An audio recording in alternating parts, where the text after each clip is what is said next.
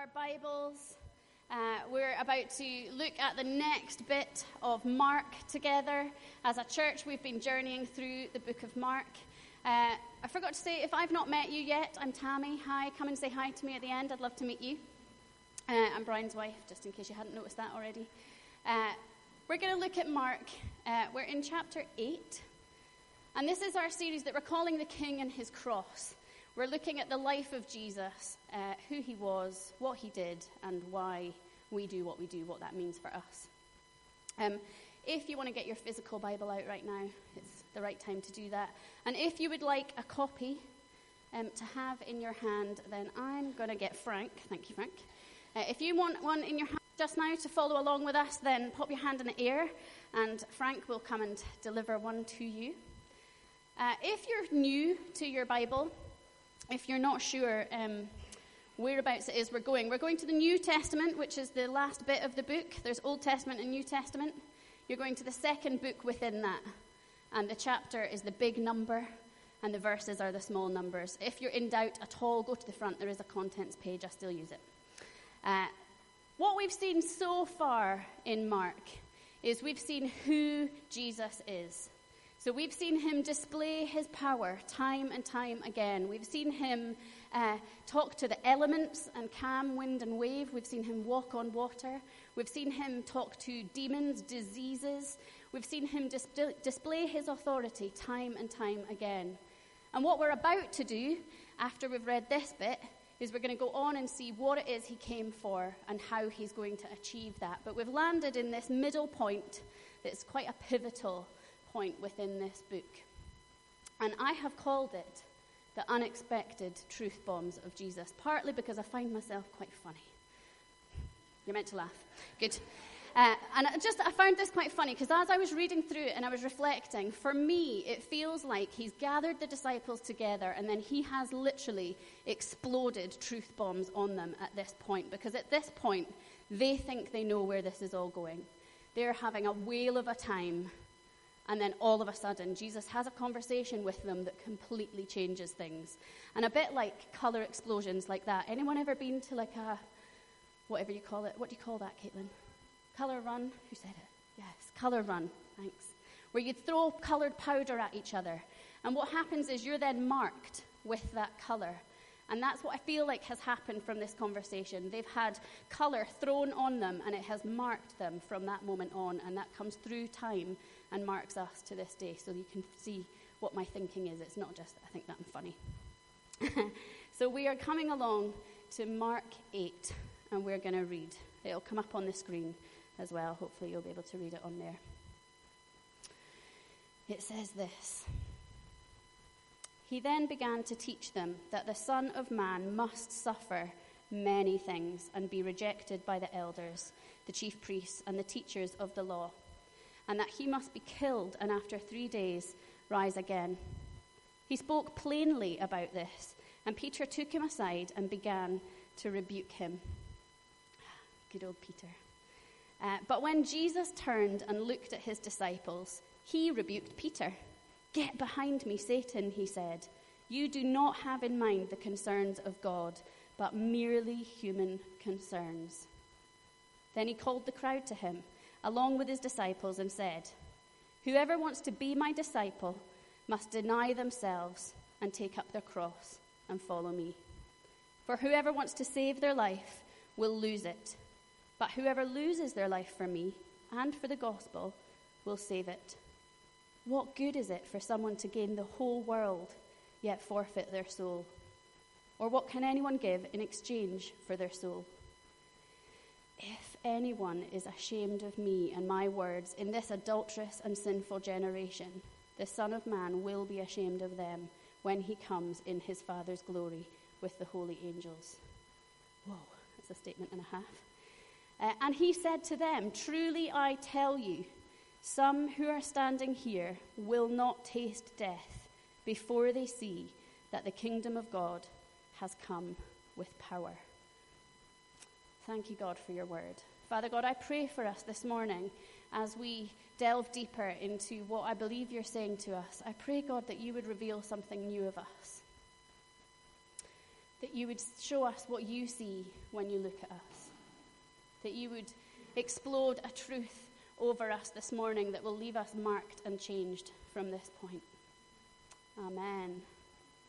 So, the first truth bomb that I can see that Jesus is casting on them this morning is he's going to pay the price. He's going to leave. So, let's just summarize that is he's going. So, they've been with him all this time. They've seen him do all these incredible things. And like I said at the start, they think they know where this is going. And it doesn't say anything in between the text. I could fill it in with what I think that it says, but it's really clear from what Peter says that they weren't expecting that at all. When you go to verse 31, he begins to teach them. And then as it goes along, he spoke plainly. He didn't mince his words, he never does. He spoke really, really clearly. And then in verse 32, it says, He took them aside and began to rebuke him. Peter, who we heard when Scott was preaching last week, we heard that Peter is the guy who we can all relate to. Peter is the guy who often has brackets after the things that he says to explain what he really meant to say. I feel like I should have brackets after the things that I say. Uh, he had this revelation. And if we cast our minds back to a few weeks ago, I know that we've hopped around because we had the verse after this last week. It was the week before that that we heard the verse just before this. But let's just reflect on what it said. It was what's known as the double touch of Jesus. This was the moment where a blind man came to be healed, and Jesus touched him, and then he could see a little bit, and then touched him again, and he could see clearly. And paralleled with that was the fact that Peter suddenly could see that Jesus was the Messiah, but he couldn't see clearly. He didn't have a full revelation. And the sort of point that came out of all of that is that we all always need a fresh touch from Jesus. So then we move right into this point where Peter has another revelation moment. It's another one of those moments where he thinks, What? Wait, I don't understand what you're saying to me now. We're about to go on and heal more people. We're about to go on and do much more miracles. Why on earth are you telling me that you're about to suffer and that you're about to die? You don't have to do that, Jesus. And you see, Jesus' reaction is so severe, isn't it? If we remember back to the last verse, that we, the last chapter we were looking at, when you look at that in Luke's Gospel, and I would advise that when we're looking at these in Mark, it's often really helpful to read it in one of the other Gospels. It kind of fills in the gaps for us because Mark is a very short, snappy writer. But when you see this in Luke, what Jesus says when he says, Who do you say I am, Peter? And Peter says, You are the Messiah. What Jesus replies with is, I'm going to give you a new name. You see, Peter was called Simon before this moment. And what he said, what Jesus says is, You have just heard from God. And now I'm going to give you a completely new name. And your name means rock. That's what Peter means. And on that rock, I'm going to build my church. On Peter, the church is built. That's incredible. And here we have this other revelation moment where all of a sudden it changes again. And Peter must be thinking, if I was him, I'd be thinking, hold on, you just praised me, you just gave me a whole new name, and told me you were going to build the whole church on me. And now you're saying, get behind me, Satan. That's quite severe, right? But again, when you look back at it, in Luke and in Matthew. When you look at the temptation of Jesus, when Jesus is baptized and then sent off into the wilderness, what Satan does to him is he tells him time and time again, You don't need to do what you've come to do. Look at this, I can give you all of this. You just need to bow down to me. You don't need to do any of that. And every single time, what Jesus does is quote scripture back because he knows exactly what he's come for and he knows exactly what he's going to do. And the end part there says, Satan left him for an opportune time. And the uh, commentators would suggest that this is an opportune time. You see, Peter is saying, You don't have to do that, Jesus. You don't have to go through all that pain. What are you talking about? You've just spoken about the cross. I've seen people die on the cross. It's horrific. It's the most horrific death possible. Why on earth would you be saying you're about to do that? You don't have to do that. And what Jesus says is, Get behind me, Satan, because he knows exactly what's happening. You see, our enemy will use anything and anyone to distract us from what Jesus has for us to do. And it will come in every different form you can possibly imagine. It'll come through insecurity. It'll come through someone else saying, You don't have to do that. That looks like really hard work. Don't do it. And what we need in that moment, don't we, is someone to be Jesus. We need someone to give us the truth in the same way as Jesus talked plainly and said, Get behind me, Satan. Not suggesting that you would say that to anyone. But what we need is someone who will give us the truth in that moment. For me, um, I have a very good friend who would be utterly mortified, by the way, if she knew I was using her as an, as an example. And certainly at the fact that I'm about to liken her a little bit to Jesus, she would be cringing in her seat. However, I have a friend who regularly talks Jesus into my life. And there were two particular moments in my life where she delivered a truth that, quite frankly, I did not want to hear. The first one was I was quite new to faith. I didn't really understand it all. I couldn't understand why my life hadn't actually dramatically changed in what I was seeing in front of me. Uh, when I came to faith, I was suffering from depression uh, quite significantly. Uh, and I was just going through this time where I couldn't understand anything, actually. I couldn't understand why God would still allow me to be suffering from depression, why I still couldn't get up out of bed, why I couldn't enjoy my children the way I wanted to. And I remember one day in particular going to my friend's house and literally just crying and crying and crying and just saying, I don't understand. I don't want to do this anymore. I don't, I don't understand. I'm so tired. I, I just, I can't even function. Uh, and, and that particular friend didn't really know what to do with me. So she called my good friend Tori Juice, our good friend. And Tori came round and she diligently listened to me. She hugged me. She cried with me a little bit. And then she looked me in the eye and she said, Stop it. Just stop it. You've just listed off a whole bunch of things that you can see in front of you. But what I see is that you have two beautiful children. You have a husband who loves you and who works extremely hard for you. You have a house and you have a job.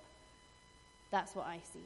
And you've just said that everything in your life is terrible. Stop it. You need to just look at Jesus. And she gave me a piece of scripture in that moment that I have taken with me all the way through my life. But honestly, did not like her in that moment at all. She does know this. I have apologized and repented. But in that moment, genuinely, what I thought was, how dare you? You have no idea what my life is like. You've no idea how many times I got up in the middle of the night with my children. You've no idea where my mind's at and how many bad things have happened to me in my life. Look at your life. It's perfect.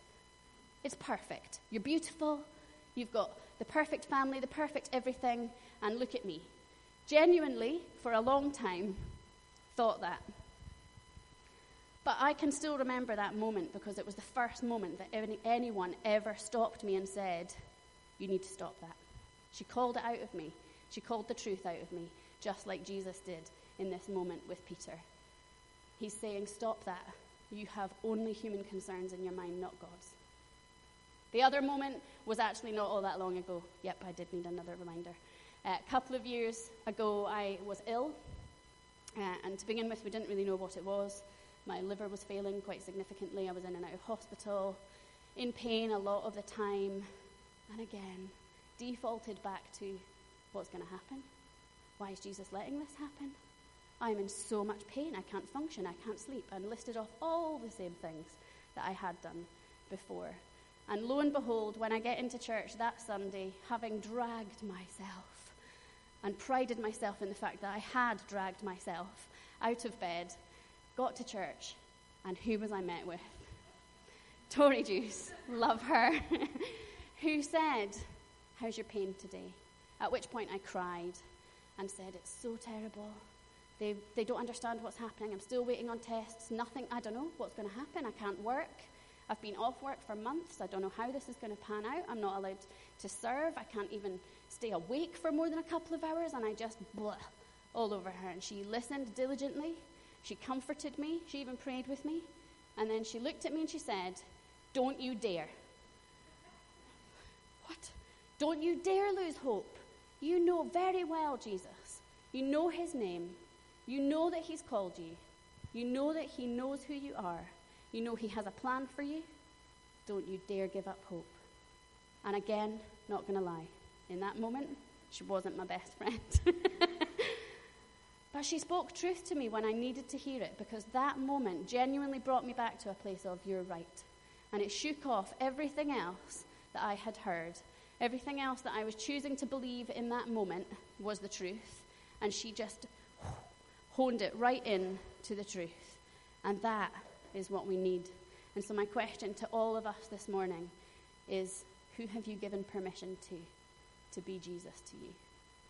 Who have you given permission to deliver a truth when you don't want to hear it? Who have you apologized to in advance and said, I know that you're going to tell me the truth sometimes, and I know that I'm not going to like it, but I need you to tell me?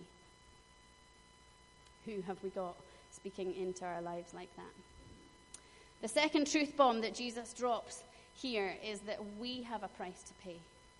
So again, you can imagine Peter thinking, Sorry, what? You've just told me that you're going to the cross, you're leaving, and now you're saying, I have a cross to pick up? I don't really understand where you're going with this. And between verses 34 and 38, what you see is almost this kind of opposite game. You see a game of opposites. You see words like save and lose, lose and save, forfeit and gain.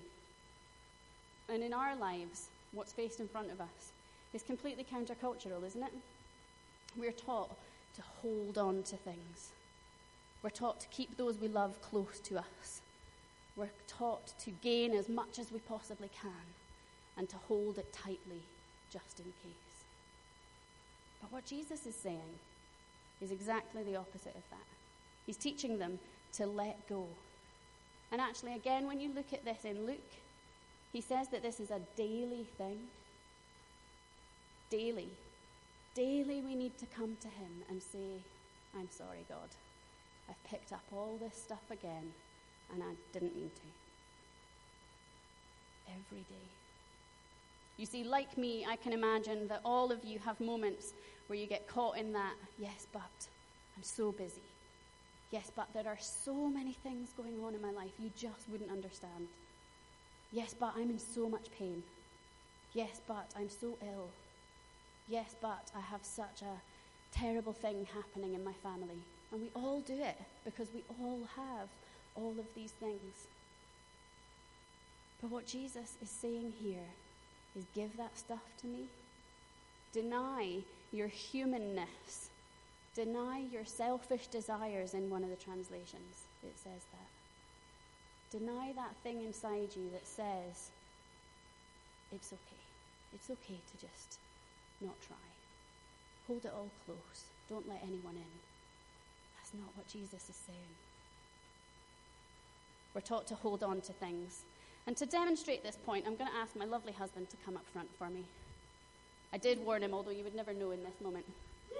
Come on, Brian.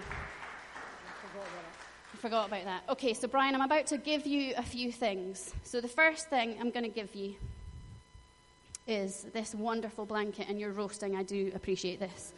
This blanket represents comfort. Oh, it's so cozy. Look. Oh. You're so secure in here. This represents your security and your comfort and your safety. Look, doesn't he look good, everyone? It's going to get worse. Okay, this, oh, it's a bit heavier than I expected. This exceptionally heavy bag, this represents your job, your family, and everything you believe about yourself. This is your identity. Okay, it's quite heavy. Feel it? Good. It's only a pillow, but we'll pretend it's heavy. Okay. This bag represents those things that you love.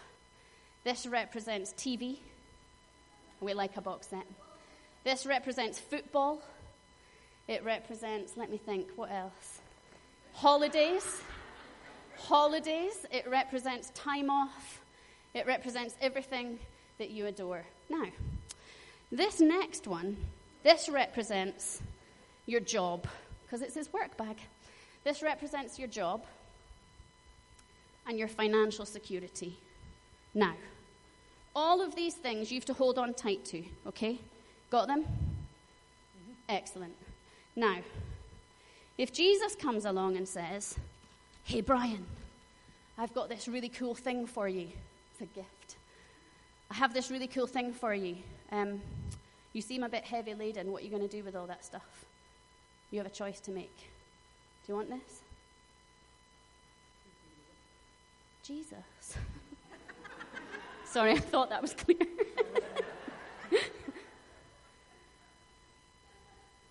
He's weighing it up. He's actually taking his time to weigh it up. What are you going to do? What are you going to let go?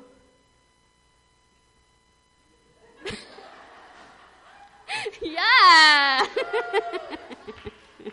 I would suggest that he's probably, that's a really heavy, heavy gift that you have there. I would suggest that he's asking you to lay all of this down. All of it. All of it. and your comfort and your security. Lay it down. Brilliant. You can keep the gift. You can give him a round of applause. Okay. I just wanted you to have a visual representation of what that can actually look like because, guys, we lay things on ourselves, don't we? We clothe ourselves in what we believe our identity is, and we heap responsibility onto ourselves. And what happens is when Jesus comes along with something for us, we don't have any capacity left to take on another thing. We have to decide what it is we're going to lay down for him? What are we going to deny? And I know many of you there will be thinking, well, that's easy for you to say. Look at your life. You know what? I've been there. I still think it about lots of people. Number one, that's judgment. And number two, we're actually living this out right now. So we moved here just over a year ago. And when Jesus said to us, Feed my sheep, lead my church, I have a place for you we were terrified. Quite honestly, terrified. Because we had comfort, security, we had friends who had brought us to faith and taught us everything we knew, or so we thought. We had football that Brian played every single week with his friends. We watched a lot of TV. we went on holidays, we had all this free time. And Jesus said, Are you going to give that up? Where are you actually placing your trust? Where are you placing your security? Deny yourself. Deny your selfish desires. And I'm not going to lie, it's blinking painful. Is it worth it? A thousand percent yes. To have even one of the tiny glimpses of what God has done in and around the life of this church in the last year, if even just one of them had been all that had happened in this year, I can honestly, truly tell you a thousand percent yes. And so, whatever it is that Jesus is saying to you, deny yourself, give it to me. I just urge you to do it. Because it says in verse 38, doesn't it? It's that bit where it's one of those verses that you do not want to think about, you do not want to hear, but it says this when I find it. It says, If anyone is ashamed of me and my words in this adulterous and sinful generation, goodness, the Son of Man will be ashamed of them when he comes. Whoa. We don't want to think about that, do we? It doesn't even seem conceivable that Jesus could meet us face to face and deny us. I don't want to think about that. I don't want to be standing in the line, all excited, desperate to see Jesus face to face, and then have him say, Oh, I don't really know you. You spoke to me once. We did a few things, and then I haven't spoken to you since. Where have you been? I don't want that moment. I don't want that moment for Jesus not to run at me with open arms and accept me for everything that we've done together and journeyed together. We need to deny ourselves and follow Him. It's a pattern that this book is taking us on, isn't it? The saying yes to Jesus. That's where we're at again here, denying our selfish desires. So, the final truth bomb then is that some of us will see God's kingdom come in power in our lifetime. Now, I'm not going to lie, when I first read this, and it just shows my complete naivety when I was first reading my Bible. When I read this, truly I tell you, some who are standing here, this is 9 1, will not taste, the, taste death before they see the kingdom of God has come in power. When I first read that, what I thought was, whoa, he's actually telling us that Jesus is going to come back in my lifetime. That's amazing. I really want that.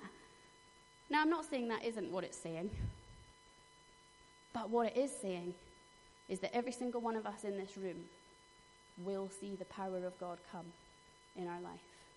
How? How are we going to see that?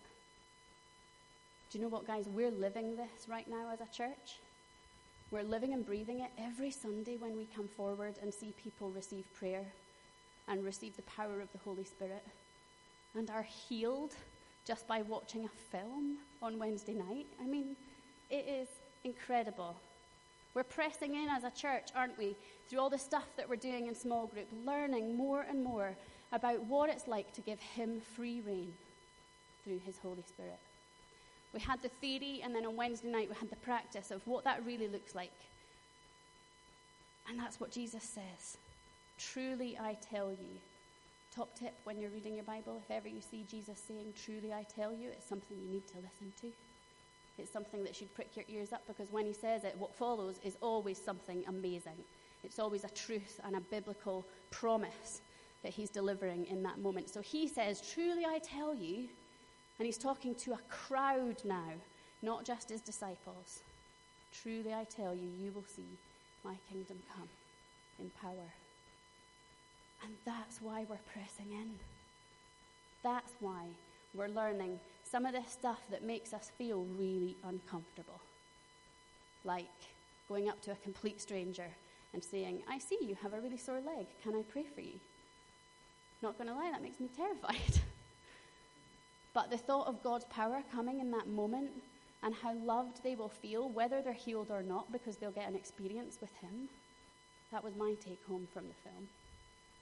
Is actually, it doesn't even matter whether they get healed or not. The fact that you've stopped to pray for them and shown them love and care in a world where nobody stops, nobody pays attention, that's when they'll experience God's love. And that's His power coming his kingdom coming in this day and age. That's what it looks like. Every time you get alongside someone and lay a hand on them and pray for them, and they begin to experience the love of God, or they experience healing, or they experience something that actually they can't articulate often. That is the kingdom of God coming in power in our lifetime. I'm just reminded of the kids because I can hear them. They're having a whale of a time. But if you cast your mind back to a bunch of weeks ago now, if you weren't here, what happened was the kids spent their time next door praying for us. And I have to say, it was one of the most humbling moments because they spent time praying for us and listening with all of their hearts and minds to God for what He wanted to say to us. And then one of the leaders came through and had a big list of words and pictures that the kids had found uh, from, had been given by God. And it was one of those moments where, uh, as that leader was reading these things out, he was thinking, I don't know if any of these make sense to anyone. You know, some of them were quite out there. And I honestly tell you that every single one of them meant something to someone in this room. And for some of you, you can remember that moment. And for some of you, you're thinking, God has used a child that doesn't even know me to speak to me. That's God's kingdom coming in power in this day and age. He uses other people, He uses you and I, He uses young and old, big and small, holy and unholy righteous and unrighteous. Those of us who think God should use us, those of us who are certain that He shouldn't, because we know what's going on in our lives. Every single one of us. I'm hungry for that. Are you hungry for that? God's kingdom coming in power, to see our lives changed, to see the lives of those round about us changed. Because I know every one of us have, at the very least, a handful of people who are going through really tough stuff right now. We want to see their life changed. There's a cost. We have to deny ourselves. There was an even bigger cost. And I am delighted to say that that price was paid, bought and paid for by what Jesus did on the cross, by the fact that he defeated death itself by rising again, so that we don't have to carry any of this stuff around, so that we can come to him. And when he hands us a gift, no matter what that gift looks like, we can lay our stuff down and say, Yes, Jesus, show me what your power looks like in this day and age. That's what's going to transform our community, church. That's what's going to transform people out there who don't even know what we're doing in this building right now, but who have lives that are in desperate need of a touch of Jesus. And so, in a moment, we're going to pray. I'm going to ask the band to come up, please, um, and we're going to worship. Um, before we do, I wonder if we can um, I'm going to invite Kathleen to come up actually um, to share a little bit with us of two things. Kathleen is one of the prayer warriors of our church. She's an outstanding lady, and she's been praying for us all week, and she has a word that she knows is from God for us. Um, but also, Kathleen, um, when we were watching the film on Wednesday night in the Pend, by the way, we were in the Pend, a coffee shop in Ellon, two waitresses don't come to church, not Christians. Heard, uh, they didn't come around to watch it, but heard this film, heard all about God, heard what he was doing. And then we had a full on ministry moment where people were healed, people were on their knees, people were crying, laughing. There was a lot going on in that room. And both those two waitresses and the many, many people that walked past the window and t- had a double take, and actually the little group of people who stood outside and watched for a little while is incredible. And it's little moments like that that we want to capture because people will have gone away from that place going, You're never going to guess what I was doing at work last night. You're never going to guess. I walked past the Pend and there was these people doing stuff. I don't even know what they were doing. I'm going to ask them. That's what we're hoping. Kathleen, what was that experience for you like for you? Um, it was pretty amazing um, because I had um, I've got arthritis in both knees, so um, I've been really, really sore. Absolutely. Just um, waking up in the night, sore legs. Every time I'd stand up, I'd go, ugh. And kneeling on the floor was just awful. And I'd had mainly music on Wednesday, and I'd had a bath when I got home, which usually calms my legs. But on the way, and I wish I'd said it to Bill, I felt and my um, left knee was so, so swollen. It was, you could see it. It was really, really sore. And I sort of walked around the Pend. Bill, don't go to bath, don't go to bath, don't go to bath. And then I was watching the movie, and, and I was sitting there and I was thinking, I'm going to have prayer tonight. I am asking God to do something about my knees. And um, Bill went off straight away as soon as it finished. He didn't even wait to help me up. But I just stood up and I thought, wow, that's wonderful. And my legs felt so, so free. And I thought, I'm going to test this out and I'm going to kneel on the floor. Because when God says to me, kneel, I have to say, yeah, but you have to get me up, God. You know that, don't you? so I knelt on the floor to try it out. And it was great. And I, the swelling had gone straight away. And I have been pain free since then. It's just been amazing. And what happened yesterday, I met Frankie, who's not here this morning, and she said, Oh, you are? Frankie's here. She got her, and my left one was healed, and Frankie's right one was healed. Yeah. So praise God, a left and a right. Isn't that amazing? It's so amazing. And Yeah. actually, my experience of it was because I just stood up to ask everyone what they thought of the film, and we'd had a little bit of chat about what we thought of the film. And Kathleen, God love her, stood up and went, Tammy, think I've just been healed. no one had prayed for her, nothing had happened. She'd just been watching the film and in faith been saying to God, I want, I want to be healed. It's amazing. And so that's what, that's what we want, isn't it? That's what we want. We want the power of God in our lives. And so, Kathleen, you've been praying for us. What, Well, why don't you read this to us? On top of this, on Sunday night, Bill and I went into the evening service um, to deliver some stuff. And on the way home, we had to, pa- we're coming from Aberdeen, we had to pass two places where there's been fatal accidents.